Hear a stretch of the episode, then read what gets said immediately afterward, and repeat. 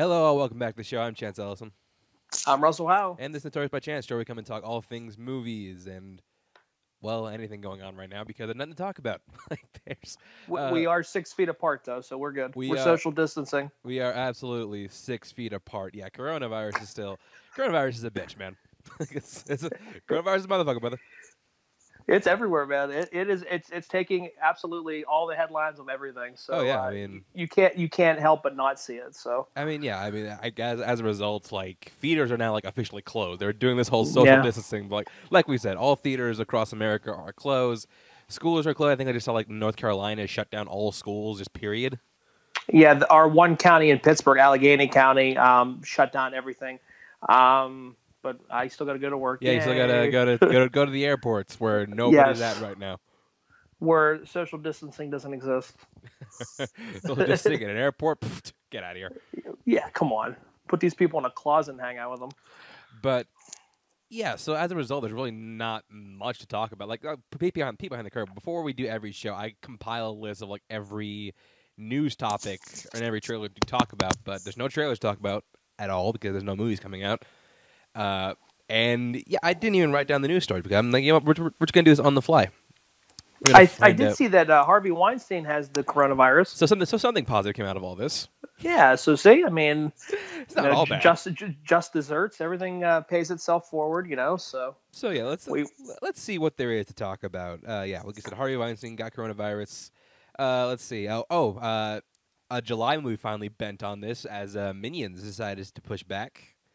No idea when, but yeah, we are we are going to be look. God willing, this luggage resolved by July, which I hope it does. I uh, hope so, man. Minion, we will not be able to quench our uh, uh, I, our minions I, thirst. I don't know what I'm going to do this summer. I know, right? That was the one. That I'm good. That, I'm that, that was that was the one.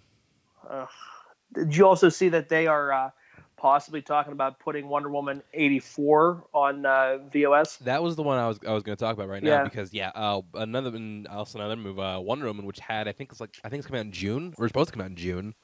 It's still, yeah, it's still coming out in June as of right now. Uh, that movie yeah. is they're currently talking about putting it straight to streaming, and then yeah, and putting it back because like we're seeing that a lot, like a lot in common. Like like Disney decided to write off Onward altogether. They put that on for up for digital download. It'll be on Disney Plus, I believe, April third.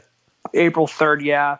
And then yeah, so that that'll be good and and I'm sure they'll probably end up releasing it out on Blu-ray there well within the next couple months, I'm sure. Yeah, but like and, and it sucks because I think that did, did you see it? Did you end up watching it?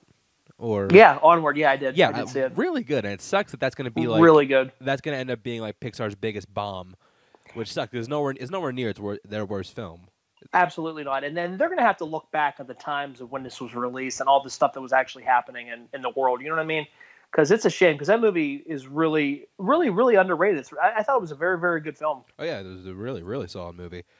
Uh, let's see. What what else has been uh, what, what else has, has been uh, delayed? I think, I think it's it, honestly. Then uh, oh, what? Invisible Man. Invisible Man. That's already uh, on streaming. Emma, Emma. The Hunt is already on streaming. The Hunt. And then they also talked about Birds of Prey will be coming out. Birds, Birds this of Prey will be week. out. Yeah, in a in a few days. Yeah. So. Uh, what else is there? I'm trying. There's there was something else. Oh, uh, Trolls is going straight to streaming. Yeah, they're. I feel bad for them because they're taking a huge hit with that. Yeah, and because like Dream, DreamWorks, I mean, they're not, they're not they're not like Illumination cheap, but like they they do put money. Like with that cast alone and the music, that had to have had a I lot mean, of money put into absolutely. it.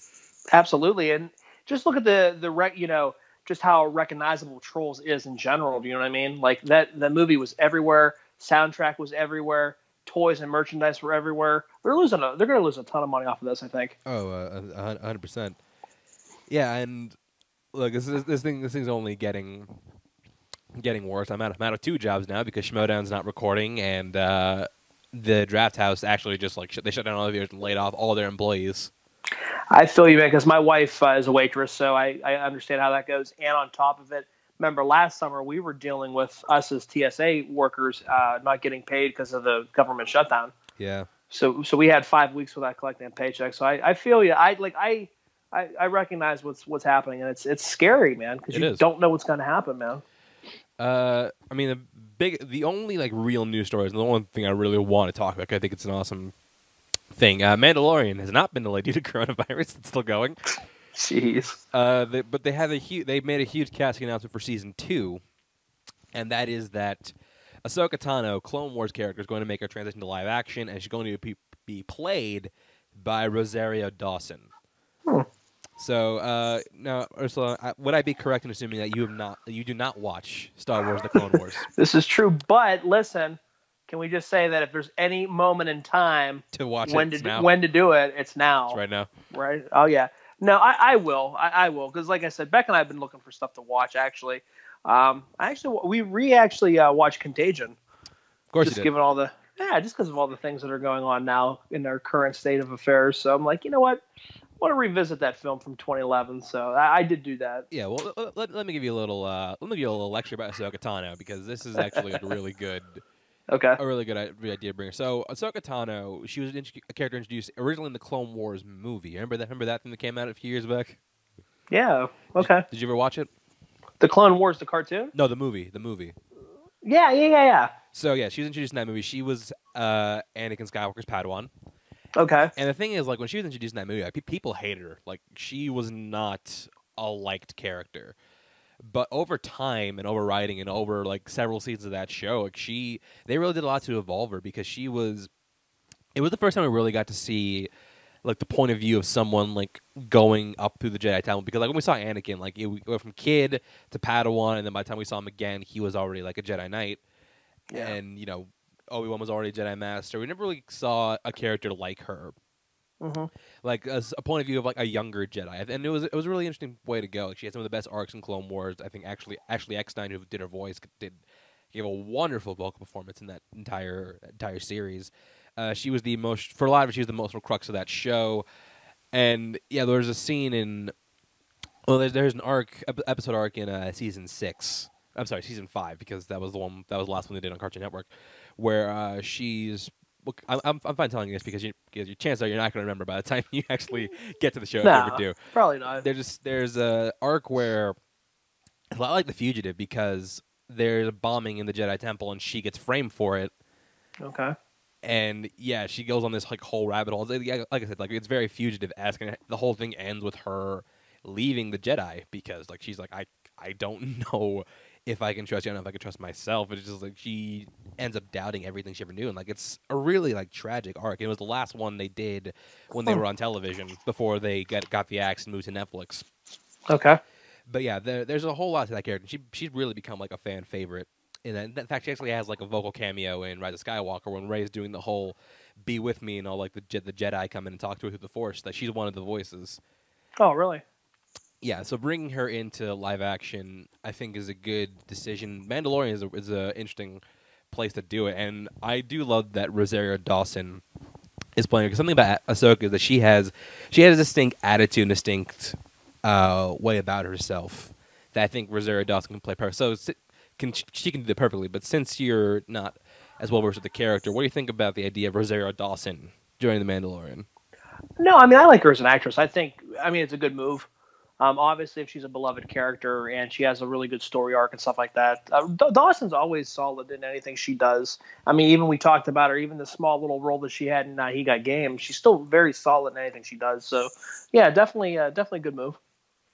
Yeah. So, uh, Mandalorian Blue is set to de debut late this year, I think. Pro probably given may might be uh, early twenty twenty-one, but uh, we'll see. Hopefully, that they can. Hopefully they can get this show done by the time that uh, uh, it needs to make its debut in late twenty twenty. And uh, but aside from that, biggest biggest sports, uh, biggest stories were in the world of sports, because I mean you couldn't get any news from like entertainment. So uh, we had like a bunch of like huge trades. We're not going to go over them all, but just over a couple of big ones. First of which, uh, Jason Witten going to Jason Witten and Marcus Mariota actually going to the Raiders. I saw, yeah. Mariota makes sense. I don't know why the hell you signed Jason Witten. He's not. He wasn't very good his last season. I don't know. Mariota doesn't really make sense though, because I think Carr's a better quarterback. They do. Still have um, Carr, they do still have Carr, don't they? Yeah. So that that to me is kind of a moot signing. Um, Witten gives uh, Carr another target, because I don't think Mariota goes and starts because I don't think he's that good of a quarterback. I think that maybe just pushes Carr a little bit more to, that he can maybe lose the job. Um, but I don't think I don't think anybody's going to start over that with Carr. Carr's a good quarterback when he's when he's on, but I definitely think that Witten gives him a big target at tight end. Yeah, uh, so there's that. DeAndre DeAndre Hopkins uh, is going to the Cardinals, which that huge, was a shock. That was a shock. That, that's a huge hit for the Texans, because he is the bread and butter of the Texans offense. To see him get traded just like that, now it's going to be interesting when you have Kyle Murray, you know, throwing to Fitzgerald and Hopkins. That'll be a really good one two combo. Is Fitzgerald, so is that Fitzgerald, should be fun. Is he coming back? Fitzgerald's coming back for another year. Oh, yep. Jesus Christ! I mean, he's look, solid though. I mean, guy's solid. I mean, yeah, he still he still puts up numbers, but god damn, yeah. he's got he's getting up yep. there. yeah, but but then but then again, he gives the double team. You give a double team to Hopkins, you leave open Fitzgerald, and vice versa. So, you know, it's like a double-headed sword. So I think this is a good move. Um, I don't understand what Houston's thinking in this type of situation. Just because well, they, you you're... They did they did also sign Randall Cobb, which I don't think I don't think is a fair trade, but it's, no, they got they got something else. I mean, Cobb's a good good receiver. Don't get me wrong, but um, Hopkins has been perennial, like perennial, like productive, he's, and he's been that, hu- that he's been Houston their A team, player for he has been. a while now. And that Houston team has won that division the last couple of years and been in the play- and made a playoff push. So to me, kind of a kind of a head scratching move for sure. Um, Bill O'Brien really seems to find ways to really self implode these teams that he is a part of. So yeah, this is uh, this is a really. Um, Really puzzling why you would get rid of your best receiver. Yeah, uh, so anything else? This, uh, other ones, uh, Stephon Diggs signed with the Bills. David Johnson signed with the Texans. Uh, Atlanta tight end, Austin Hooper signed with the uh, Cleveland, which I think is a shit deal for him. that's a that's a good move for the Browns, though, just because of the fact that if you have you have Landry and you have O B J or, or O D J, Odell. Uh, o- um, OBJ. O- OBJ, you, you, yeah, yeah O B J. O B J uh, and him, along with a good tight end, solid tight end, and a good running game with Chubbs. I think that's pretty good. I think it's a, I think it's a really good move for them. I just don't know what we're doing with the quarterback position yet. Baker Mayfield really hasn't sold me yet. I don't know what we're getting with that. We also did sign. Um, they signed um, what Case Keenum, I think, too. They did sign Case Keenum. I believe the the, the Browns. So yes. I don't know what the the mindset is going into this, um, yeah. but. The weapons are there. They yeah. have a good, solid offensive uh, team there. You just have to have a quarterback that's going to play. Because Baker, Baker Mayfield, he was, he was my backup on my fantasy team, and I just literally the only reason I drafted him is because he, uh, my first, my first quarterback, Patrick Mahomes. Yeah. And I needed a backup. When he when he got hurt, I dropped his ass like quick. I, I didn't even, I didn't keep him at all. Because but he had a solid year though. Like I'm talking about before last he? season, the full season. Okay, yeah, the the, he, la- the last he, one he, he did. Yes, but this this season he was he was he was shit. Like he didn't he wasn't no, jack. He, no, he was garbage. And I just think that you know, I don't know if the the light is shining so bright on him now to produce because you know Cleveland is a perennial you know basement dweller in the division, and when you have such great talent around you, you know, really good two solid receivers that anybody in the league could really put up some numbers with. And and you didn't do anything with these guys this year, this past season. It's it's super unfortunate. That's true. Yeah, and uh, other big other big trades. Two, two, two more big trades talking about. I mean, there's a lot of little ones like uh, Teddy Bridgewater signed with the was it the Titans or the Colts? No, it might have been the Colts. Uh, he's no, no he didn't sign with the Colts. I'm sorry, the Titans it might might have been the Titans. Titan no Titans re-signed. Um, whatchamacallit? Uh, uh, Tannehill. Panthers. That was it. Panthers. Panthers. Yeah, Panthers t- took Bridgewater. Yep. Which yeah. was head scratching. I, I don't understand. I really think they're really pushing Cam out, well, which is yeah, unfortunate well, no, because he's such a you know intricate part of that team. Yeah, but he hasn't he hasn't really put up numbers in the past couple of years. He's been hurt though. He ha- he hasn't been healthy is the thing. When the guy's healthy, look at twenty fifteen. I believe he won the um, M V P.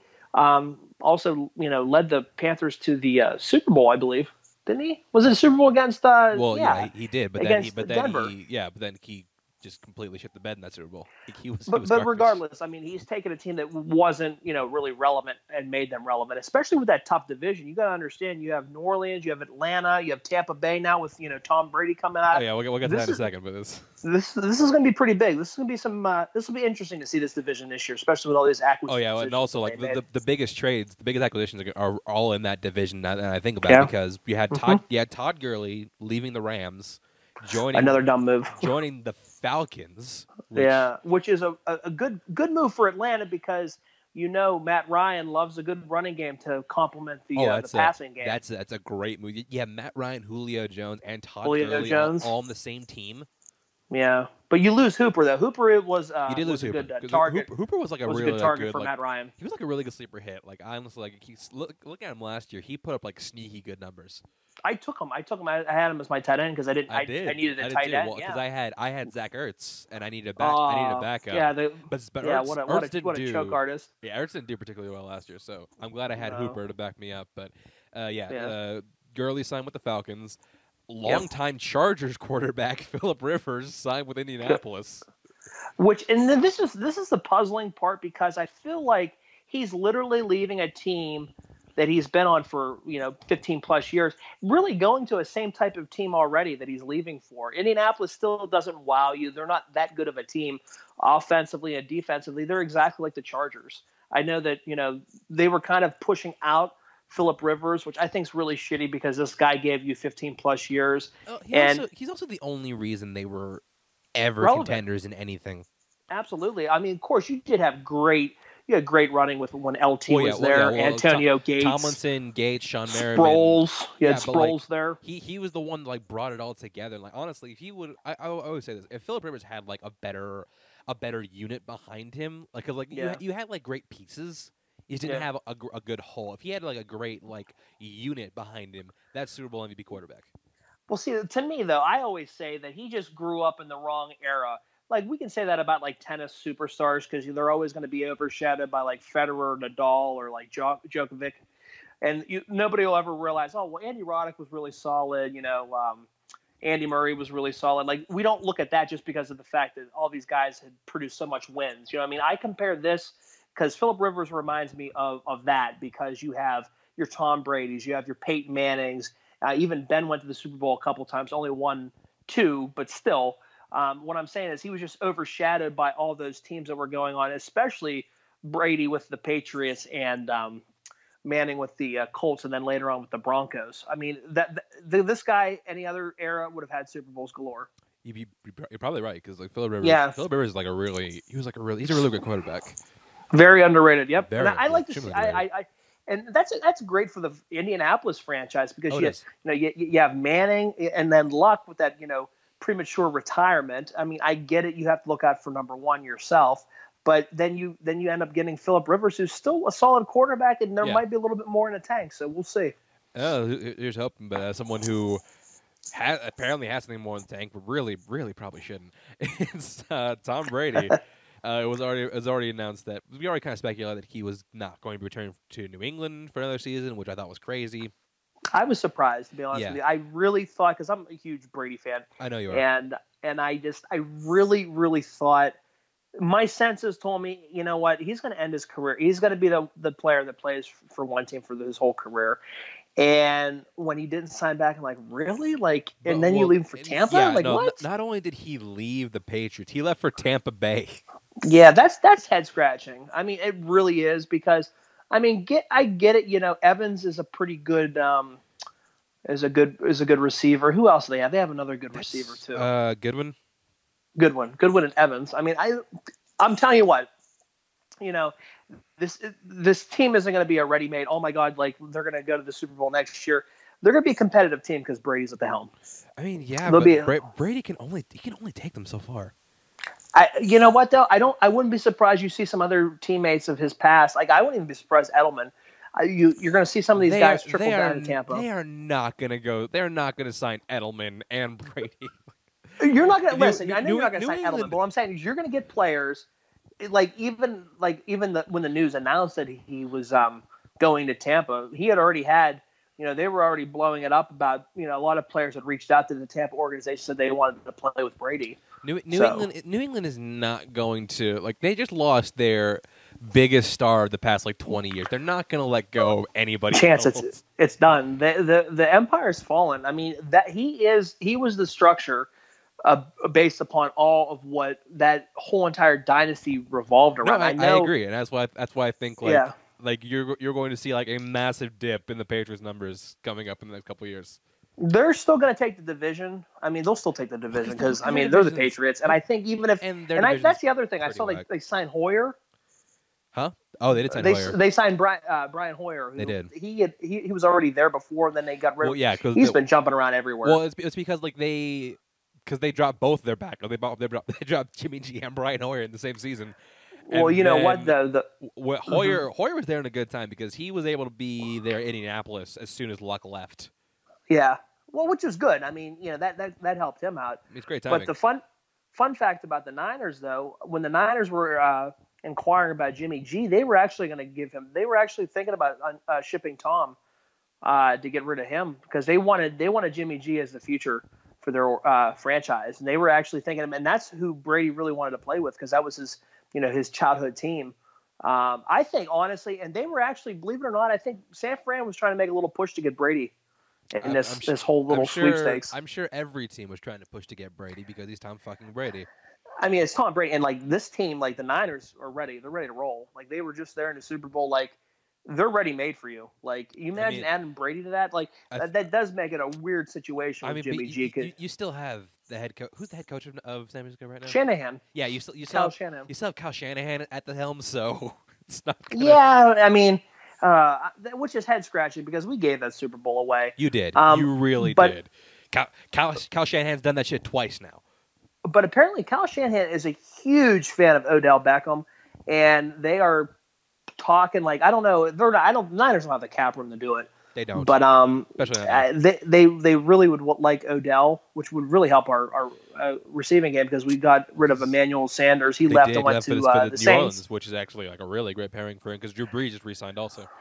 Yeah, so that's that's a good one two combo there. But we just we're just so deep with like receivers, like we have Kittle, you know, with Kittle, and then we have you know Deebo Samuel and all those other guys. So I can kind of see the signing of that. Um, they didn't want to offer him the money. I, the, the Forrest Buckner one really hurts. The defensive player that we lost, we oh. gave them t- to Indy for a first-round pick, which, I mean, first-round pick's solid. I think we're going to use that for a receiver. Um, but you then should. we re-signed Eric Armstead to a, to a big contract. But they're trying to free up some cash to re-sign Kittle and to re-sign uh, and to offer big uh, big contract to uh, Nick Bosa. So we'll see what happens. I mean, Bosa's worth Bosa's worth signing because he's like a, he's a fucking beast, but. I mean, he put up. I mean, his his his stats last year as a rookie were. Oh my god, they were fucking tremendous. I will. I will say, I was like, I was like super scared. We were gonna lose cause as, as a Pittsburgh fan. I was, I was scared we were gonna lose Juju Smith-Schuster because he's yeah. His number, and I think it's solely because of Ben getting hurt. Because yeah, because Ben airs it out more, and yeah, he's more accurate, obviously, than yeah, you know the, the other guys you had. That the Mason fucking, Rudolph. And, yeah, Mason Rudolph's a fucking moron. Who yeah. like he like, he's your best receiver, but you never fucking throw to the guy. Like again, but look, look, the same thing happened in Cleveland. Now, man, you had two, you had two good, solid receivers that could that should have easily had over fifteen hundred receiving yards apiece last year, and yeah. like at least double digit touchdowns for at least both of them. So to see that yeah. happen, it's just it's super sad. But that's that's what happens when your quarterback. Well. Well, your quarterback didn't go down in Cleveland, but your quarterback just played like shit. I mean, but oh, yeah. when your quarterback goes down he like may, that, man. He may as well have gone down to Cleveland. Seriously. It's just – I don't think Pittsburgh has recovered from Le'Veon Bell and Antonio Brown. When you had those guys, I mean, they were an offensive triage. They, they were. Now, like, they're nothing. Le'Veon Bell, but Le'Veon Bell's a fucking diva. Antonio, he sucks now. Antonio, he Antonio, Brown down, Antonio Brown down is fucking crazy. Antonio Brown probably will not play in the N F L again because nobody wants that shit. Although I heard, I did hear that like, the, like Brady's trying to get Tampa to sign to sign Brown, which no way in hell that happens. If it happens, it's going to happen in Tampa because here's the thing: he didn't work out in New England because the New England way. That's just you're you're not going to get a, a type of person with that me personality on a team that like does it by the book and it's about the team. You know what I mean? So I get that. If it's going to happen. Who, what, why does Brady care? He only has a couple more years in the tank anyway. Who, who does that really? They don't like him. They cut him. Done. You know. Well, um, but also like I guess that just gives that just gives Brady because like look, say what you will about Antonio Brown is because I God knows I have. He's a great receiver. Like at the at the time when he was in the league, he was the best. When he receiver wants to in the play, league. yeah. When he wants to play and not be a fucking moron, can, he was the best receiver in the league. And I can. I compare him to a Randy Moss because Randy Moss yeah. is the same way. When those years in Oakland were a waste for him.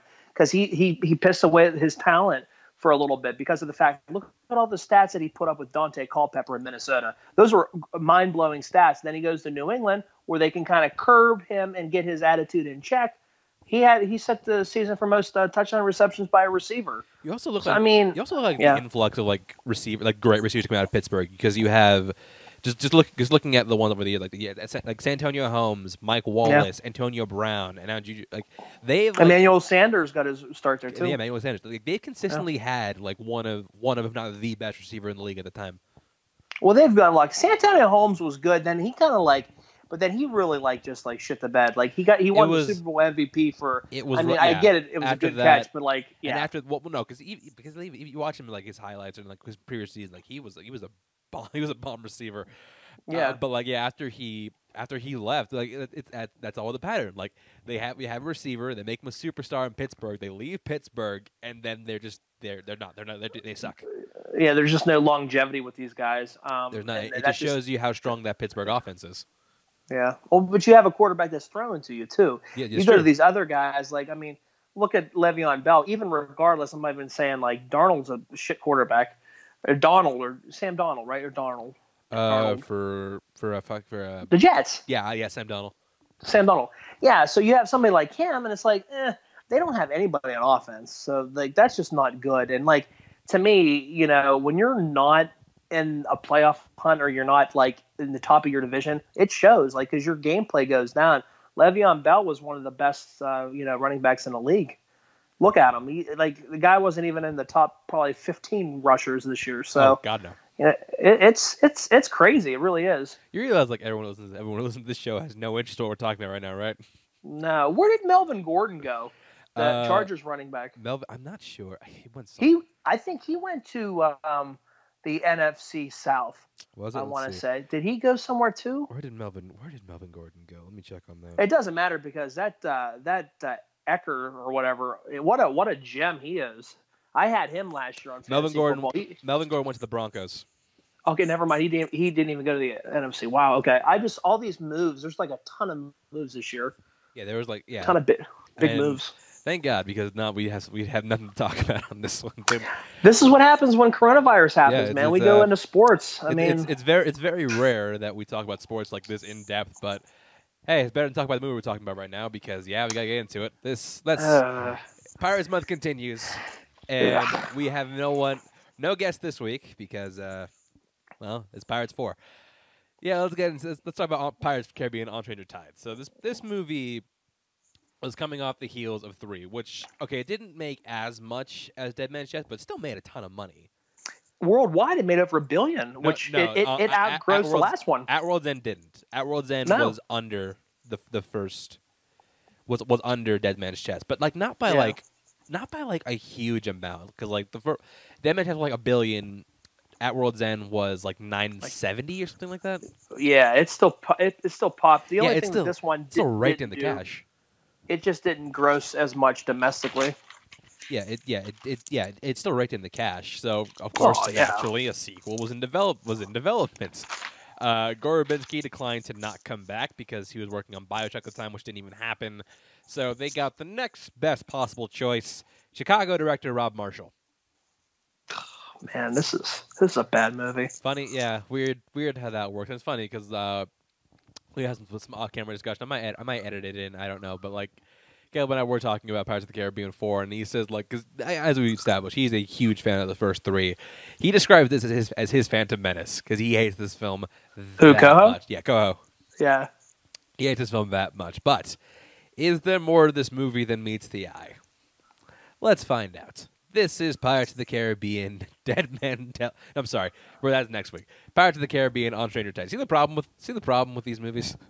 Yeah, they they all run together. They all run together, and also the t the titles, man. Just just just just just simplify it. All right. Uh, we open up with the. I do love the fact that they gave the Disneyland Castle a Jolly Roger and had mermaids in the logo. Uh, yeah, I noticed that. You noticed the mermaids yeah, splashing the mer in the yeah, water. Yeah, the mermaids was like, oh, scene. yeah, because this, this movie's that important. Because yeah, you'll need to know this later on, about an hour into the movie. An hour in, yeah. So, uh, we we we started off with a movie with a fishing with a fisherman. Now, granted, this movie teased us up. The last movie teased us up for what this movie was going to be, which is going which was supposed to be Jack Sparrow hunting for the Fountain of Youth. Sounds yeah. simple enough, right? Oh, well, it's complicated. So we open up with these guys fish in a fishing boat, and they pull out this dude from the water and t- and take him back to, I think it's like Spain. Yeah, they're in Spain. Yeah. Yeah. Oh, uh, yeah. No, because they literally, literally tell you in like big letters. And he te- he says the name Ponce de Leon, which is, okay, in case you guys don't know, your conquistador history. He was, okay, yeah, he was a Spanish conquistador. What this has to do with anything, and also the, it should be known that the the guy they take him to is homie on the left, Oscar Allende. He was the, one of the villains in Rambo five. Remember him? God, I don't even recognize. I'd have to go back and watch. Yeah, he was the villain in Rambo five. He was Cougar in The Losers. And I think I think he's only credited as Spaniard in this movie. Nice. What an upgrade. What an upgrade. uh, but, yeah, so uh, that ended that scene. We got our title. And then we cut to London. Yeah, no Port Royal. Why? Because Will and Elizabeth finally are not in this, are not in these movies anymore. Yeah, which, okay, right off the bat, though, this movie doesn't feel like a Verbinski film. You kind of get that. No, it doesn't. And like, I will yeah. say...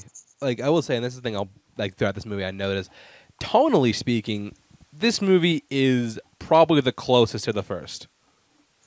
Yeah, the the first hour. The first hour, for sure. No, I, th- I think the whole thing, because I think it keeps that, like, it's a little more lighthearted. It's not, it's not as dark. It's not as drab as as the last two sequels. I don't know, but as when when the mermaids hit, when we get into that, I just, I think that's when the whole entire movie just really shifts. Like, I just think that's where it gets worse. Oh, yeah, we'll get to it in a second. But yeah. Yeah, so we open up in London as the Jack Sparrow theme starts playing for, now I think about it, really no reason. Why is it, why is this theme playing now? Uh, just because. Just because. Uh, as we see, there's a guy with a with a hood. He's being put on trial for piracy. They, they're playing it because they're trying to make you think it's Jack Sparrow. You think but, that it's Jack. But you but you yeah. put, they pull him out of the cell. You, you, know, you very clearly know it's not him. Like, it doesn't even look like, I mean, it, it doesn't even look like his, like, body structure at all. Yeah, it turns out it's Mister Gibbs, played by played once again by Kevin Mickle, McNally. Uh, he is on trial because, for some reason, people believe he's Jack Sparrow. Yeah. I understand how, I, I understand how you make that how you make that mistake. They look exactly alike. I know, right? Yeah. Not, not since uh, John Cena was Vin Diesel's brother have I seen such an uncanny resemblance. They're like, hey, we needed story, okay? We need story. We need filler. I will give him credit. It's a funny idea because the one he is on trial for being for being Jack Sparrow, and the one ex the guy who's the judge actually is Jack Sparrow. I do think this part's funny. Yeah, I do think that's a funny idea, and rather than getting him hanging, he gives him a life sentence. And yeah, because he has it has this big elaborate plan that goes south. Yeah, so uh, their whole his whole plan was. I'm not exactly sure. I think it was just to get Gibbs out and then barter yeah. passes out of London. He, he bribed a carriage driver, but oh no, the carriage driver was bribed by the Royal Navy, and he has been brought before, I guess, King of England? King George the Second, yeah. King George the Second, played by mm-hmm. Harry Potter's uncle. Yep. Uh, we find out, we find out that they bring him here because they are trying to use him to find the Fountain of Youth because it's basically like the old-timey version, the Victorian version of the space race. Where it's, it's just be, yeah, it's, it's like almost just because. Yeah, it's almost like just, it's almost because it, yeah. England get England get catches wind that the Spaniards are looking for the Fountain of Youth, so they want to find it, and they know Jack Sparrow has the map. Yeah. And be and because of this, and you know, give him a little more incentive, they uh, offer him a position with the British Royal Navy under the command of former pirate Hector Barbosa. Yeah, so.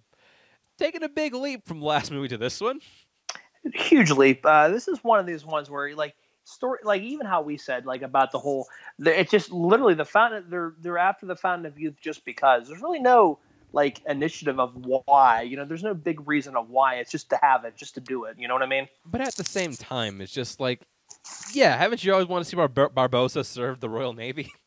Yeah, this is a little far fetched, but I that's mean, what, that's what that's what I want to see this character do. Yeah, I mean, this guy was, like, ruthless. Like, this would be the last thing he would do, you know what I mean? Yeah, uh, we find out that the whole reason he's doing this is because, well, as of right now, well, we're told the reason he's doing it because uh, he, the the Black Pearl, the ship that uh, the last three movies are about, yeah, the ship is gone now. Just like that. Just like that. Gone. It's out of existence. Yep. Not coming. Not coming back. And uh, it also caused Barbosa to lose his leg because reason reason for the plot that we'll get into in a second. But I do like this next scene because this is a reminder that could look look uh, Johnny Depp's not as good in this movie as he is in the previous films, but true. Something I will give credit for this movie they did, they do not forget what Jack Sparrow is because like I like I said, Jack Sparrow he may seem like a bu- like a bumbling idiot, but he always the guy can escape. Not, yeah, he, well he can't escape, and like he's always. He may seem like that's a facade because secretly he is always the smartest guy in the room. If he's not the smartest, he's always the most clever because he re- because he manages to get his shackles off, plant plants a bunch of things going to aid him in his escape. And just like, yeah, no, that's actually like a really actually like a really smart way to get out of this. And that's the way yeah. that Jack Sparrow would. That is the way Jack Sparrow would. So for all the guff, that's like that's like one of the few like truly Jack Sparrow things they have in this film. No, I agree. And I, I do like the escape as always. And I love the, the main theme playing as they're doing that. Um, I love the pastry that he has up in the uh, the, seal, the chandelier or whatever. Right. Yes. I think that's kind of funny too. Uh, but anyway, so uh, continue, continuing on, uh, we also get like a really bizarre cameo in this scene from Dame Judi Dench. Which another rant, like literally, so there's a scene where he actually goes into a carriage and then there's Judi Dench. And it's a quick little interaction, and that's the last you'll see of Judi Dench, which is super crazy because, I, I mean, it, it's Judi Dench, you know? I guess because her and Rob Marshall made Nine together? So well, Nine was fucking awful. Nine, nine, nine is terrible. Oh, that movie's bad. Yeah. Uh, but, yeah, uh, the escape goes on for, I mean, it is a very well, like, staged escape, and it's just, it's yeah. just like a very, like, seventeenth century era version of a car chase. So yeah, interesting in that. But but these are always the, the fun parts of the films, though. Yeah. You know, I think we can agree on that. Um, they always there's always creative ways that he comes up with to escape these, you know, you know, certain doom. And I think you know you always have to give kudos to Johnny Depp, you know, just his character in general and just how he portrays Jack Sparrow. At I least. just always like the what's it's it's almost like a I'm not comparing him to like a Tom Cruise What's Next, but it's like it's almost like a What's Next though. Like, what's his next big escape going to be? Do you know what I mean? Ooh, what's he going to do next? No, yeah, I, I get it. So yeah. Yeah, uh, you see the get called by British soldiers, and he's saved by another another cameo in this movie. Keith Richards, once again, playing Captain Teague. Who, literally thirty seconds of screen time? I I think, maybe. Yeah. But yeah. He wasn't in that one scene, that's it. So yeah, so, something we did forget to mention is that uh, it's also been said that he is in London to recruit to, you know, get to barter a crew, which he which is not the case. Because someone is someone is someone is pretending to be Jack Sparrow to recruit to recruit people. Why? Not entirely sure. They never really specify. I mean, I, I guess he is the pirate lord of the Caribbean, but why would he But be- it's like, what's the incentive? Like, it's it's kind of again, it's like a little bit little bit weird. I wish like Coho would probably have a better understanding of that. I'm sure. Probably would, but he but he. Everybody having this he, he rightfully st- he rightfully sat this one out.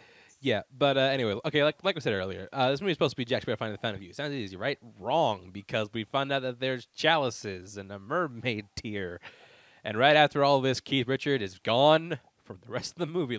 Literally, like he Batmans his way out of this movie. Yeah, it talks talks about these rituals that he needs in order to find a Fountain of Youth, or and yeah, he's gone. Yeah. Uh, how, how how did he how did he leave that fast? I have no idea, especially considering Keith Richards was what like in his seventies making these movies, and uh, under heavy drugs and alcohol the majority of his life. Okay. He's very, very very nimble, that Keith Richards. He is. He's like a kitty cat. Yeah. So, anyways, uh, Jack Sparrow just so happens to be in the bar where this recruiting is taking place. It's just coincidence, man. This whole entire franchise is about coincidences. Some. Not since Venom have we seen a movie some franchise so many coincidences. I'm telling you, man. What are the odds? So he comes face to face with the guy, or with the person who is, who is supposed to be uh, impersonating him. Uh-oh. I see uh, what you did there. They do. They do have a sword fight, which may as well stayed, but at the same time, I constantly forget which one is which. I do too, and then I'm thinking to myself, that's totally a stunt double for his imposter. Oh, one hundred percent. Yeah, so I, I think of that. I'm like, yeah, it's it's really hard to decipher who's who. Yeah, so uh, he does. So he does. They, they keep fighting. The Jack Sparrow person who does one move. He's like, I know only one person I know knows that. Only one person in the world knows that move, and never taught it to anybody else, I guess. For the sake of the story, it has to be this other person. yeah, uh, he, ki- he kisses him, which I guess, which I think was only done because I'm sure there was a ton of fan art of Jack Sparrow on Jack Sparrow action. Yeah. As we see it, this is Angelica, played by Penelope Cruz. Boy, is she is she is completely like, I don't know, not miscast. She's just like it's it's different seeing her in this film. No, it is, and I don't, yeah, I don't think she's miscast. I don't think she's a bad addition for this movie. She's not miscast, but you know what I'm saying. It's just yeah. it's different having her in this type of film. Well, especially we're just, especially yeah. like yeah, especially like jumping off of three movies dealing with oh, yeah, uh, Atlanta, where our female lead was Keira Knightley. This is like a really kind of big departure. It's a huge departure, but I mean, I mean, Penelope Cruz is a great actress. Don't oh, she is. Wrong. I just think like the shift in this, it really shifts the, the complete tone of the movies because, you know, kind of how you said the first three movies dealt with, you know, Will Turner and, you know, Elizabeth Swann's romance, and like you get wrapped up in that, and then all of a sudden it's like it it feels different. And like I said, this whole movie does feel different um, from the start. It doesn't feel like a Verbinski film. You really do, you really do feel that. Uh, There's a different act. There's a different director at the helm, and then you just feel like there's they're just going for trying like a different story altogether, and it's it's different because Will and uh, Elizabeth were so big in the first three. Yeah, so like we said, this is this is Angelica once again continue, continuing this franchise tradition of cinema's least convincing boy disguises. Absolutely. Makes me question what she do when she have to talk to somebody because she's very clearly not Jack Sparrow. Seriously, when she go, oh, I have a sore throat. Yeah. I had. People lie about my voice all the time. Somebody cut my tongue out. I can't talk. Yeah, so we found out this is someone from, from his past. She was supposed to be... She was... This is a weird backstory because she was in line to be a nun in a Spanish convent. Another... Yeah, totally weird. I think the more and more we, we try to explain how Angelica... You know, how Angelica uh, comes about, it gets weirder and weirder. Yeah, so... Uh, like, so, yeah, simple enough. She was, she was a nun. Jack Sparrow... defiled her, and so she didn't take her vows. She ended up turning to piracy. That's simple, simple enough, right? For now. Yeah. Uh, but yeah, they can they continue on. The British soldiers raid the bar. They escape, and Jack Sparrow is taken on, is uh, taken pris- taken captive by uh, Angelica. Who knows where? We'll find we'll find that in a second.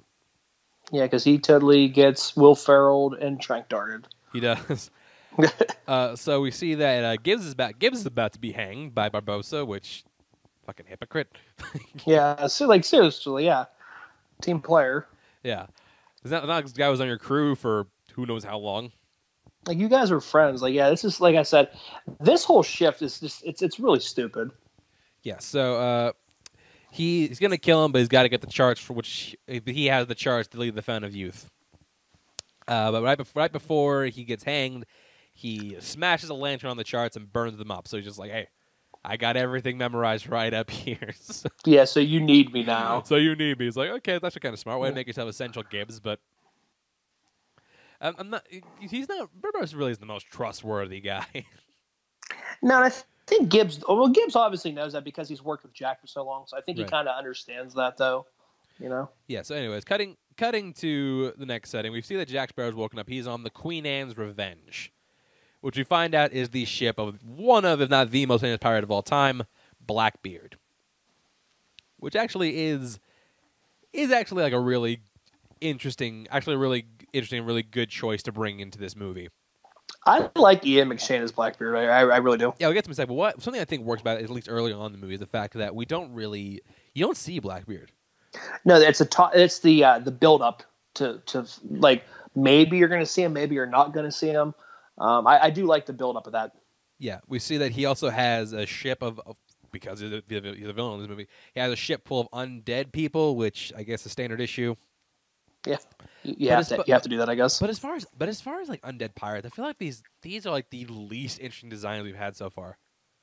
I believe it. Yeah, I, it feels like they almost like they uh, like chinsed out their you know the budget for for effects on that. You know what I mean? I feel like they like almost half-assed it. But the thing, thing is, this movie's, this movie's not that cheap. This movie is... It's two hundred fifty dollars. two hundred fifty dollars.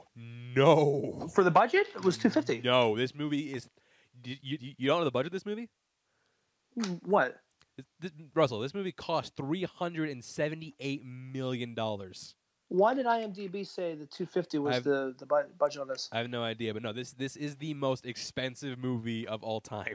Are you serious? Yes, one hundred percent. Wow, I, I didn't even know that because I, because I, I you it know, made sense why they, they would have gone down on this. Yeah, because no. It said two hundred fifty because um, that World's End was three hundred, and then I get kind of shaving it down to two hundred fifty, like I said on IMDb, just because of the fact that you have a new uh, director, and on top of it, you don't know kind of what direction they're going to go with the film. Right. Really? So three seventy. three seventy-eight. Jeez. Okay. Well, IMDb's wrong. Most expensive. I might be like in, in uh, I might be British in uh pounds because I actually filmed a lot of this in like Hawaii and like England because tax credits okay. there were way better. Yeah, so, so they get recap some of that. Yeah, so maybe that's it, but at the same time, yeah, this movie is more expensive than the last two, and it, oh, okay. or than the last three, and it looks, it doesn't look any better, any worse. No, it doesn't. I think the first three just, I mean, really are just better looking films, obviously. Yeah, so we find out that, uh, so in, like we said, in adding to to Angelica's complicated backstory, we find out that she is the daughter of Blackbeard. because just because because. I mean, yeah. Which begs the question: How the hell does how the hell does the daughter of the most famous pirate in the world end up in a Spanish convent? Yeah, I, this is just, and then all, on top of it, though, it's uh, Angelica is the captain's first mate too. Ne on top of all that, nepotism's a bitch. Um, yeah, yeah, it pays pays to be somebody, I guess. But at the same really, time, they introduce really out there. It's just an element that really goes nowhere, in the fact that like he, he like they introduced like she might only be lying about it. So why even why even why even bring it in? What, like yeah, like why like and they find out later in the movie she's not like why even bring why even bring that up? It was stupid. It's like ooh wait, you know, it's like that doesn't make any sense. Yeah, it's it, it's stupid how they try to put this into the movie. Yeah, that was that was that was stupid and, and unnecessary. Um, Absolutely. So yeah, coming back. So we come back to Barbosa and we see that they're going they're going along. They see the Spaniards like they see they're going the right way because the Spaniards are like on the same trail. Uh-huh. And this, I, I, I hate this part because they, they're teeing up. They're just like, man, your battle stations, man, get ready. And then you see them like all gang gang. You're like, oh, we're going to get a big ship fight right now. Nope. And denied. Nope. These guys denied. are just like chilling. They're like, yep, uh, we see them over there. We're not going to pay attention to that ship right over there. It's like, oh. They just, they just keep cruising on. It's like, oh. Seemed like you had a good setup for an action piece right there, but. Uh, nah, we, we need to save some money. That's true. Uh, but yeah, uh, we then cut to the next night, back to the Queen, back to the Queen Anne's Revenge. As we see, as we see that they're all talking, and yeah, they're pretty much catching on to what the audience is catching on. They they basically believe that Blackbeard is not on this ship. Yeah, they, they believe he's not on this ship. They're being, they think they're being gaslighted, and so they're just like, hey, you know what? We're gonna take, we're gonna take this motherfucker, right? uh, they got a bunch, which I guess, yes, I mean. That, that that logic adds up. I mean, there's like way more of you than there are zombie pirates, and there's zombie pirates. So yeah, so why not? So why why not try? And look, I do give credit. This this is a cool idea because as much talk as we've heard of, of mutiny on the a mutiny on these uh, in these movies, we've never, we've never actually seen one actually like, go down. Yeah. So I think I think that's a I think that's a cool idea. So yeah, the, so the mutiny the mutiny starts. Jack Sparrow and Jack Sparrow in the most Jack Sparrow way gets everybody else to go do it, and he's just like, I'm just gonna go over here. He goes. Yeah, into, it's like, hey, you guys are here. I'm gonna go chill this way.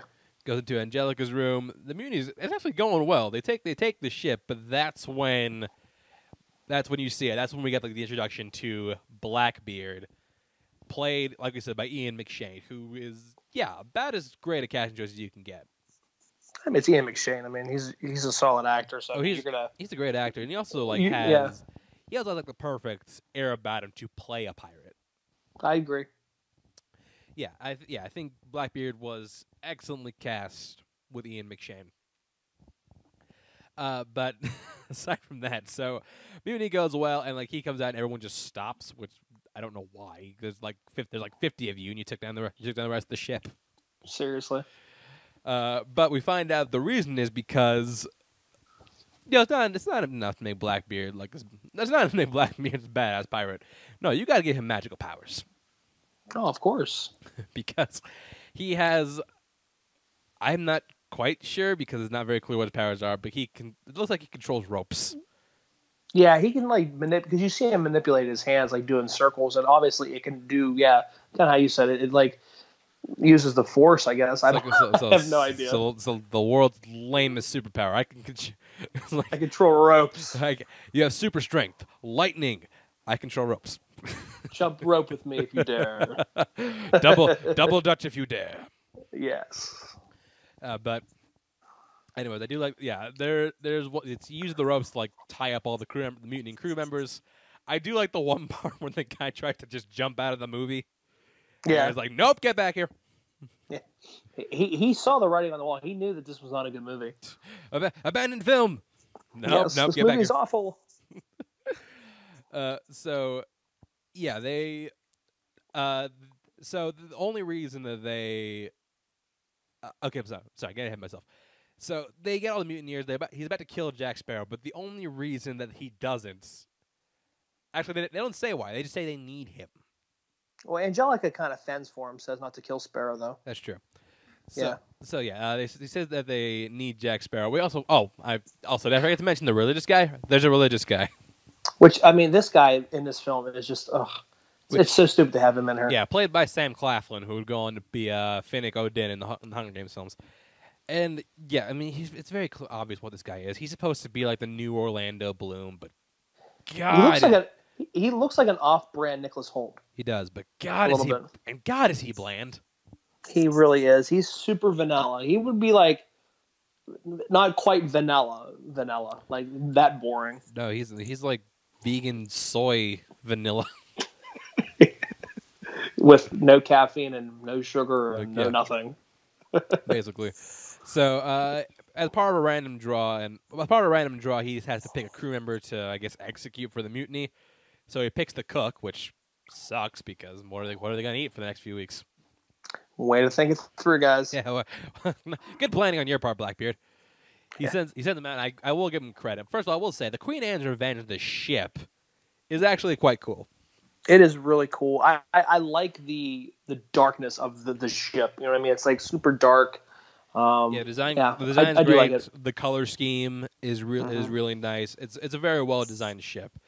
And I do like this part where like, he, they rode the... They rode the They row the cook out. I'm like, hey, go row as far as you can.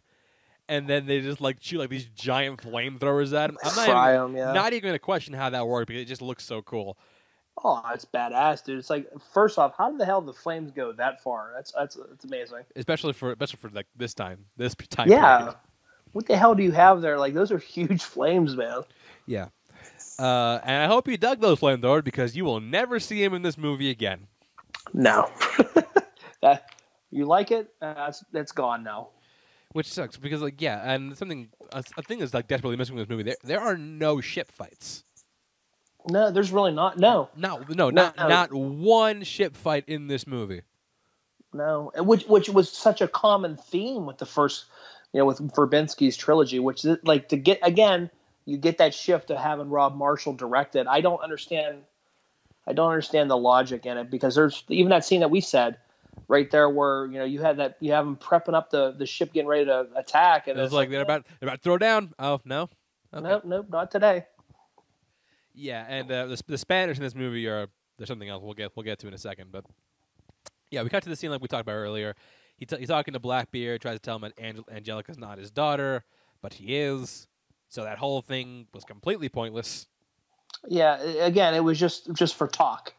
We also see that Jack Sparrow has a voodoo. They have a Jack of the Jack Sparrow voodoo doll because I guess that's something Blackbeard can do also now. Yeah, which makes no sense because like, how does it have powers? Like, aren't you supposed to collect like in a, in a voodoo? Aren't you supposed to have like hair from the that's actual true. Person you're, or something? You're like supposed that? To collect the hair from the person, or else. So I'm like, work. How is this working? I don't get it. Like, what what did you take of Jack's to make this voodoo doll? Do you know what I mean? Uh, yeah, but anyways, back, I don't know. Anyways, back to Barbosa for another for another useless scene. He's, he's really kind of turned into the Cutler Beckett of this, of this movie.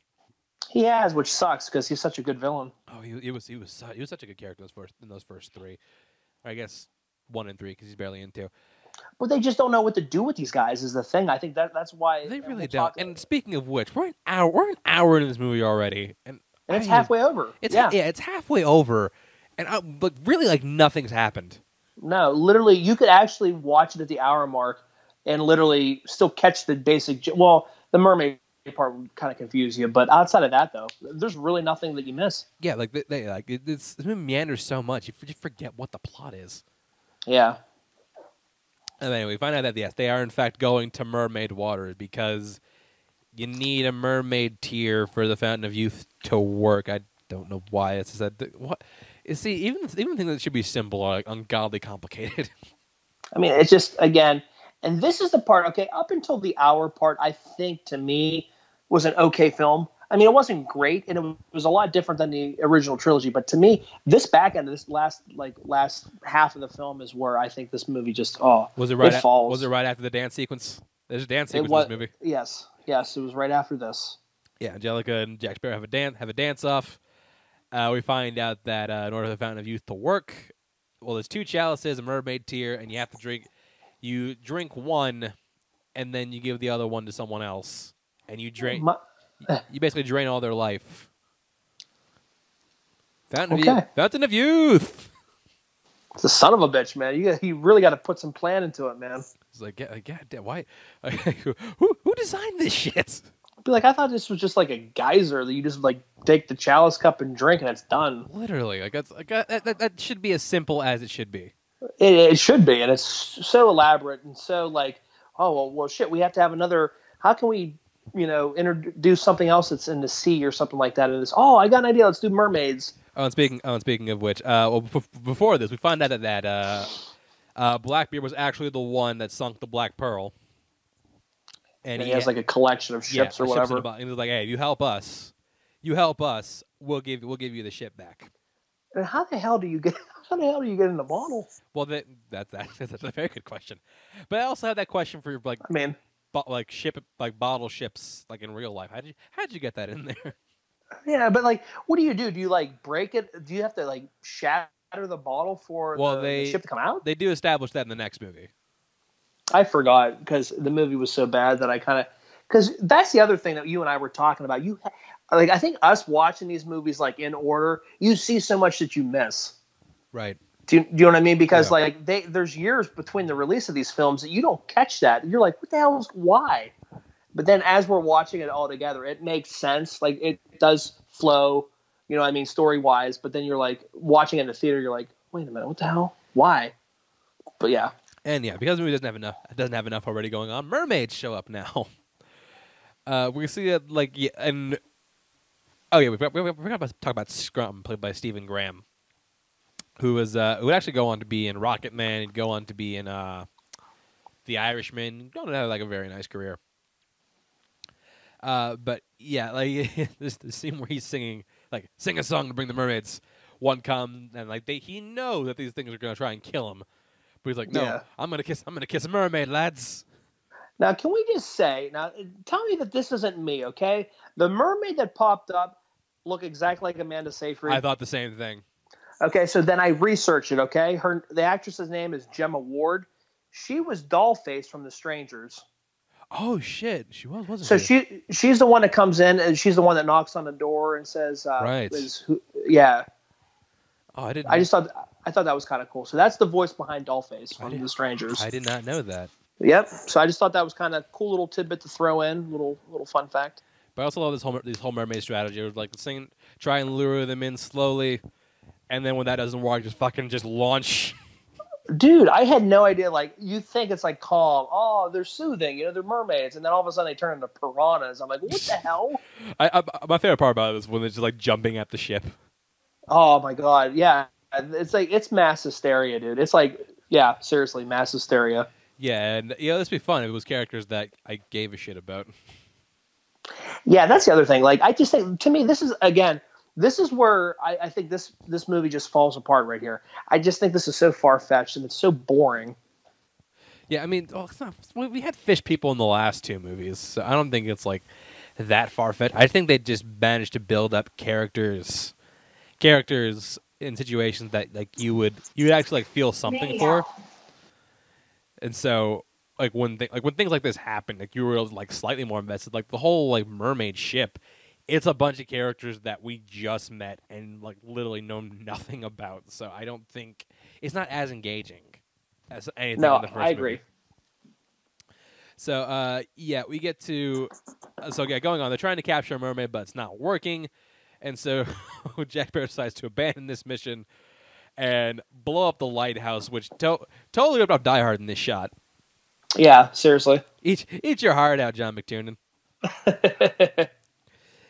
And we see that uh, Philip is on his own. He managed to capture a mermaid that looks, speaking of Amanda Seyfried, this one looks exactly like Liv Tyler. She does, yeah. Again, these are like, I had to do like a double take on some of these and look at I M D B because I was curious. It's like, oh, that that first one, Amanda Seyfried to like to, to the T. Yeah. To the and, T. And this one's Liv Tyler. For sure. I see it. Yeah. This, and this is his love interest now because, yeah, in addition to being Pirates four, this is also the Little Mermaid live action remake. All in one. So they capture the mermaid after Philip stabs her in the tail, but uh, like you said, he's in love. So he, he's conflicted about it. And then kind of the next day, we see that, uh, uh, the sorry, not the Queen Anne's Mermaid, the uh, Barbossa ship. They get there. He just straight, he just straight up leaves his homies to die. Like he has like two ground crews. Yeah. And then like everyone else on the ship, and like the ship gets attacked by mermaids, which I'm not sure how this is working with. Those mermaids must have like a killer vertical. Yes. Seriously. Yeah, he just like leaves all his like British homies to die. So uh, they're going off. They had the mermaids, so now they have to make toward. They have to find the chalices. Uh, so they're rooted, they're rooted into the jungle, and they get to a cliffside. This is where, this is where they have to send Jack Sparrow because reasons. I don't know why. And this, this is where the movie takes like, like it's just the longest detour for no real reason. Yeah, I feel like this is like this is a real boring part of the film because he's like, look, you're gonna you're you're gonna go over and you're gonna grab it, or else I'm gonna kill, or else I'm gonna kill Angelica. And he's like, "Oh yeah, well give me six." He's like, "All right, well give me six pistols and put both and two of them, and don't tell me which one." Just like, why are we doing any of this? Like, it's like I don't understand what you guys are trying to get to. Yeah, it's kind of silly. Yeah. So, uh, it's like I was like, I don't think I don't know if I follow him, am I gonna survive? So he throws voodoo doll over, which it's kind of weird. If that voodoo doll really works, shouldn't he be drowning as soon as he, as soon as he hits the water? You would think. It only, it's a it's a voodoo doll when it's convenient for a voodoo doll. Yeah, no, the, the voodoo doll that works when it's convenient, when it's convenient for the plot. So uh, Jack Sparrow ends up, ta- ends up taking the leap, goes off on his own to find uh, the ship that they're looking for. He finds it, but oh no, Barbossa's there. Uh-oh. And if that weren't enough, turns out the Spanish have already been there, and they already have the silver chalices. Yeah, th- again, this is just crazy. Like everybody just seems to know where to go. And they, yeah, they didn't have they didn't have the charts, the navigation. That's the thing. That's what I'm like. It, like yeah, Singapore. Like, like, how the hell does everybody know where everybody's going? They didn't have the Singaporean charts. How'd they know where to go? Seriously, there's no G P S. Yeah, no, there's no G P S. There's no map. Well, there are maps, but there's like nothing for here. Seriously. Oh, we also see that uh, literally uh, the. The love story between Philip and the mermaid, which like, so awful, so awful, because like, they literally like they share like like two sentences together, and they're and then, now now all of a sudden it's this one true love. Yeah, and the whole thing is they got to get the mermaid to cry, so they put her in like this like shallow pool, and they like make it look like they killed Philip. Which... Yeah, which I was surprised because I thought for sure it looks like they, like he's dead. My question is, what what did they what did they do to him? If... Yeah, I was like, then all of a sudden, like he just had like it was like a trank, was it like a trank dart or something? They shot at him or something. I guess. I, I, guess, I, don't, I know. don't know. It was weird how they did that. I thought for sure he was there when they shot him. Yeah. So anyway, while all this is going on, Jack Sparrow and Barbossa head to the head to the Spanish camp where the where the chalices may or may not be. I don't know. Well, the chal where the chalices are. Uh, he goes there. And he's like, okay, what was okay? Like they they try they try and break it in, but it doesn't work. They get captured, and that's where we find out Barbossa's real motive. The whole reason he's doing this is not because of his commitment to the Royal Navy; it's because he wants to get revenge on Blackbeard, who I guess he knew would be after this thing. Because he was part of the um, wasn't he was part of the uh, I don't know. Remember when Angelica was talking about like the. uh, the not the ritual, but prophecy. Uh, prophecy, yeah, prophecy, yeah. That that he would be Ki- like he would be killed, killed by, by the a one-legged, one-legged man. man. Yeah. So we obviously know Barbosa from from that little which, excerpt at the beginning is, of it. We, we which know. is the only reason he has one leg in this movie. It's the only reason why, because if not, then the prophecy, you don't even need to enter the prophecy in the movie. Yeah, and yeah, that, that, that, that's literally the only reason for him to have one leg in this entire film. Seriously, it's just that, yeah, it's to fulfill the prophecy that Angelica told Jack.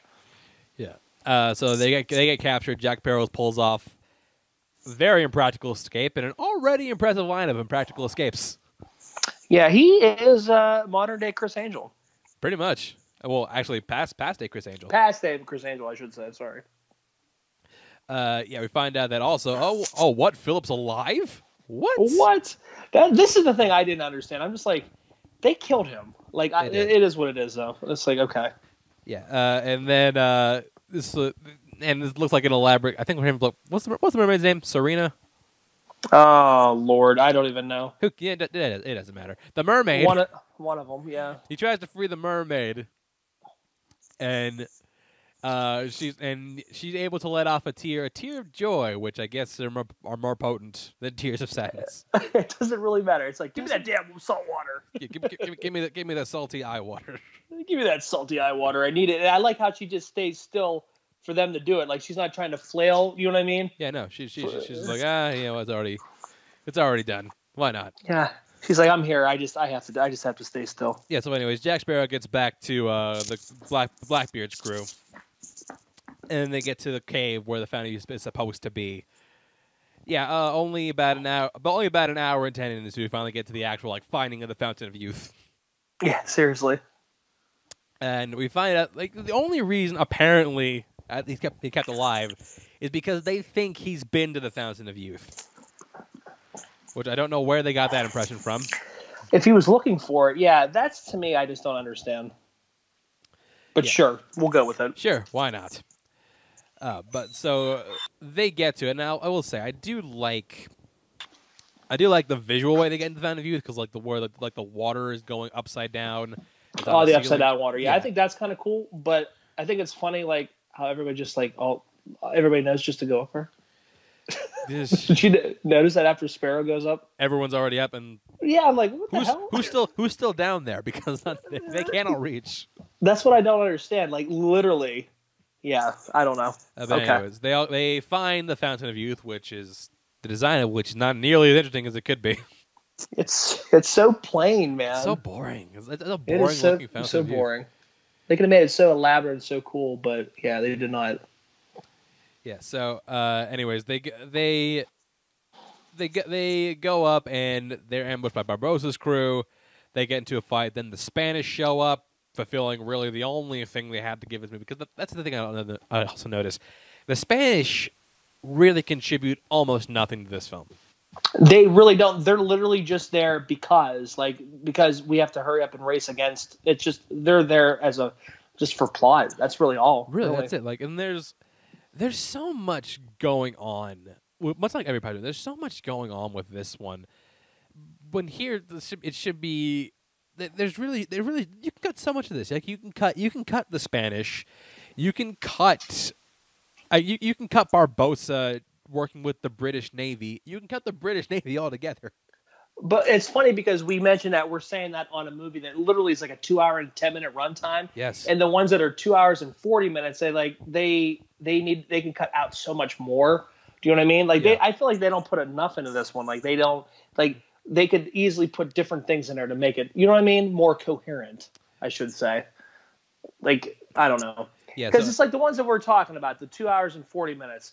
You have this one's like two hours and ten minutes, and it doesn't know what the hell it wants to do. It's just, it's just because it's not written in a way where it's stream where it's streamlined enough. Yeah, because it is streamlined to a degree, but it's not done so. Because like you look at like look at the first one, it's just, it's just pirates trying to break a curse. Simple enough. Yeah, but it's nice and simple. Yeah, si- simple enough, easy to follow. Here we have racing the Spanish and revenge on Blackbeard and trying to get the pearl back and mermaids and chalices and it's like why. Why? Why are we doing you're, any of You're this? Introducing so much and not putting enough. Like, you don't need to introduce every single thing. Yeah, so uh, we get into the big fight, which really should be should be simpler than it is, because all you got to do is kick out kick out Barbosa's little kickstand. Yeah, and and and drink out of it, and, and the, then that's and it. The, and the fight's over. Yeah, done deal. Yes, but no, he doesn't do that. Uh, Spanish show up, and it's funny because like a dude's like, "We claim this place in the name of the name of King George," and he gets shot. Now that guy that gets shot is actually remember the dude from the first movie and like the sequel where it's like, "That's got to be the greatest pirate I've ever seen." Oh yeah, yeah, yeah, yeah. That it's that it's that guy. Aww. There's he's been in all four of these movies. And, there's no, and that's how he has to go. That's how he has to go. There's really no reason for him yeah. to be in this movie at all. I, I don't do him dirty like that. Like I don't even think he has a co-home. I know that, but I don't even think he knows the name. Yeah, that's yeah, uh, that's I, crazy. I, I don't know the name of this guy. No, I couldn't tell you. Guy who gets shot. Oh, by the way, Phil, Philip gets stabbed. That's the thing that happens. Yeah. Oh no. No, not not Philip. Oh yeah, but the sort of the Spanish are not here to use the Fountain of Youth. They are here to destroy it. Because it's an abomination against the faith. It's just fucking. But it's like, but to me, it's like, why? Like, who cares? I mean, like, why? But like, I, just leave it, leave it alone. Like, who cares what other people will do? But like, also, like, there's like, th really, that's the reason you've been looking for this the whole time. It's literally like, like non-believers burning down churches just because. That's you know like, what I mean? That's literally it, honestly. Like, it's it, it really is, and it's stupid. It's like, well, who cares? They're not bothering you. Who cares what they do? It's just, it's just not an interesting reason. It's stupid. I think it's so underwritten, and kind of how you said it. They just they didn't know what the hell. Like they should have been done at three. I think three, like how you know Coho, you and I were talking about last show. I think three was where it was at. Verbinski kind of wrapped it up in a nice little bow, and I think that's how we should have left it. But they're like, nope. Let's wait, Fountain of Youth. We got a fourth movie. But uh, while while they do destroy the thing, uh, at the same time, Barbosa uses his sword, his sword which is laced with poison. Uh, cuts down. Uh, Blackbeard. Uh, he cuts, cuts down Blackbeard, uh, and he's gonna die. About the same time, uh, Angelica t tried to take the sword out, but it's also poisoned, so she's cut. Now she's gonna die also. Didn't she? Didn't uh, Jack say that before though? That his sword was poisonous. He he said it as she was grabbing it. Oh, no, oh, okay. No, never mind. But still, a, a warning. You know, hey, listen. Uh, she, Don't she, put your hand in the fire. It's hot. Oh shit! You just oh no! Oh no! uh, so yeah, uh, she, she knew that they're about they're both about to die. He recovers the chalices, which were smashed by the Spaniard Oscar Jayanda, who I just realized is now credited as the Spaniard. Doesn't even have a name. That's it, man. That's that's downgrade. Yeah. Oh, Jesus. Uh, so uh, he recovered the chalices, gets the tear. Uh, even though the fountain been destroyed, he finds a little runoff in the bottom that he pulls from. He's just like, here, okay, Angelica, you drink, you drink, you drink this glass, it has the tear. You drink this glass, it doesn't have the tear, and we're and everything's gonna be all right. Okay. And then Blackbeard drinks the one that had the tear. Angelica drinks the other, and he's like, oh wait, I lied. That one had the tear. That one didn't. Which makes me think, what would have happened if Barbosa, if uh, no, if Blackbeard did drink the one that didn't have the tear? Yeah, and like like Sparrow just kind of got confused because he like mixed them up and he was like, "Oh shit, which one did?" Yeah. Uh, but anyway, so yeah, uh, he drinks it and uh, look, this movie's tonally has been pretty consistent. This is the one death that's like extremely gruesome. Yeah, which I'm like, why? Because like, like the, the water surrounds him and then just like rips all of the his, flesh his from his skin bones. And yeah, and it just it's like it's inc it's an incredibly dark way to die. Yeah, you just see his like little skeleton hand reaching out. Yeah, and it is, and it is like cra it's like crazy. It's the most like gruesome death of any of the Pirates movies. Probably. Yeah, because it, it's completely out of place with this with this movie. Yeah, I agree. So, anyways, uh, Philip gets back to Serena, to the mermaid. I think her name is Serena. He gets back to her. He like saved my life. Takes him underwater. What happens to him? I have no idea because we never see these characters again. And I don't How's he breathing down and, there? And, like, what the heck? I don't, like, I don't care to find out. Yeah, like, like you gotta explain that kind of stuff. You're gonna do that. Uh, we see that uh, Jack is about to maroon Angelica in the traditional pirate way. It's like one pistol, one shot. You know, just in case they starve to death. Just in case you don't, you don't want to starve to death. They actually, uh, to some little, very little credit, I will say, uh, Johnny Depp and Penelope Cruz do actually have really good chemistry. I, I do. I like agree. Them together. I agree. And I, I also, agree. Like I like I like Blow the movie. Oh, Blow's fantastic. I, th- I think they're really good in Blow together. I think they ca- they carry over they carry over that into this movie also. I agree. Uh, so yeah, he, leave, he leaves her behind. He tries to make an excuse to stay. He wastes her one shot on him, and yeah, leaves her there. And then he, then he sits on a quest to try and figure out which way, how to get the pearl out of said bottle. And that's where the movie ends. We go to the post-credit scene. We see Angelica has the Jack Sparrow voodoo doll. That's such a. This may be the one of the worst post-credits. It's so stupid. It's it's it's it's one of the worst. I don't know. It might, it might be better. It might be better than the dog being the, the tribe leader, but at the same well, time, it's right up there because it's like, oh, don't forget about the voodoo doll. I mean, like, okay. yeah, but at the same, okay, it would be cool. This would let led to something, but there is no follow-up to this film because this nope. character does not come back in Pirates of the Caribbean Five. Yeah, this is it's so dumb. And that's the end of the movie. And yeah, I, okay. Look, backstory. So I like like uh, I was a huge fan of the first three Pirates. I, agree. I didn't see this one in theaters. Caught it on caught it on one of the movie channels once. Never saw it again. This is the first time I'm revisiting this movie in years. I saw and, this one in theaters. I, yeah. I've seen all five in the theaters. Yep. I, I realize why I I realize why I haven't seen this one since because this one is just look. At least the other ones, while cra- like while overcomplicated and crazy, at least gave us some cool things. Like he, ha- he had a, a good cast. You had oh, we forgot to mention Barbo- uh, Barbossa takes control of the Queen Anne's Revenge, and now he's back to being Pirate Barbossa, which is cool. I think we wanted to see. Yeah, but again, why even introduce the thing where he's part of the Bro, Royal Navy? Like, like, like, why, why even introduce it if you're just gonna revert back to what he was? Like, yeah, waste of time. Yeah, but like, like, like I was saying, yeah, we're, we're overcomplicated. This one is yeah. just, this one is just kind of boring. Like, really, it's, it's bland. Yeah, no, nothing happens for like an hour of this movie, and then too much happens in the next hour. Yeah, and, and it just, it's, it's a poorly. Just a poorly written movie, kind of how you were saying. Just, just not good. Like all the stuff that we, we come to know and, and, and love with the first three. I mean, yeah, they had faults, but like, just it just just, just didn't work.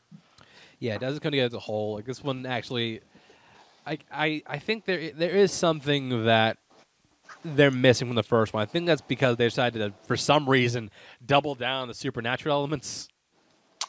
Yeah, I could see that, but then you're you're you're putting in that stupid plot with like, you know, uh, mermaids and all this other stuff. I just I don't know. I just, the movie's just confused. I don't think it knows where it wants to go. It it doesn't. They were really gra- they were really grasping at anything for this movie, but you could also end, tell that Verbinski didn't direct it. Yes. You know, just everything.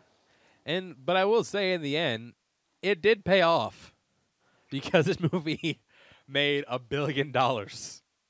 Oh, yeah, so they're like, ha, ha, ha, who's laughing now? That's true, which did so. fund their idea for the next movie. Which was... Uh, yeah, which we'll, get, which we'll get to next week. But, yeah, that was our thoughts on Pirates of the Caribbean on Stranger Tides. No, I think it's fair to say we were not big fans of this one.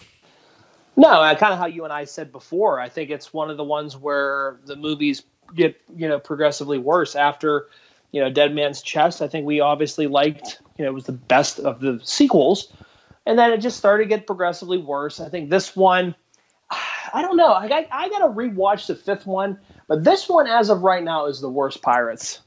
I, I, um, I would concur. I think this is the worst one we've had so far. Yeah, for sure. And uh, so, yeah, that's it. That's it. Really, really short episode today. But, yeah, not much not much else to talk about. We're boring, man. What can we say? Well, we're not that we're boring. It's just not, nothing, nothing's happening in the world. We can of... only report to you what's going on. We're quarantined, so watch watch Contagion. All right, so, uh, Russell, you want to get our plug for us before we head out?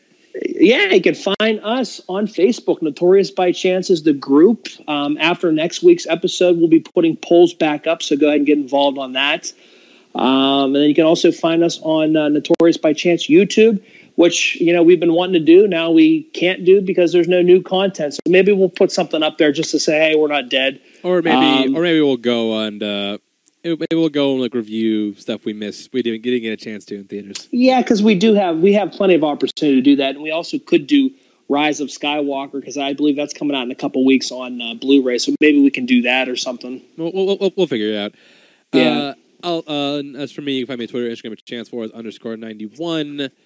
Uh, you can check out, uh, actually, actually, I can say, but this week I'm starting my other podcast back up again, P W C A, podcast, podcast, cool acronym, because why not? I can't leave my house.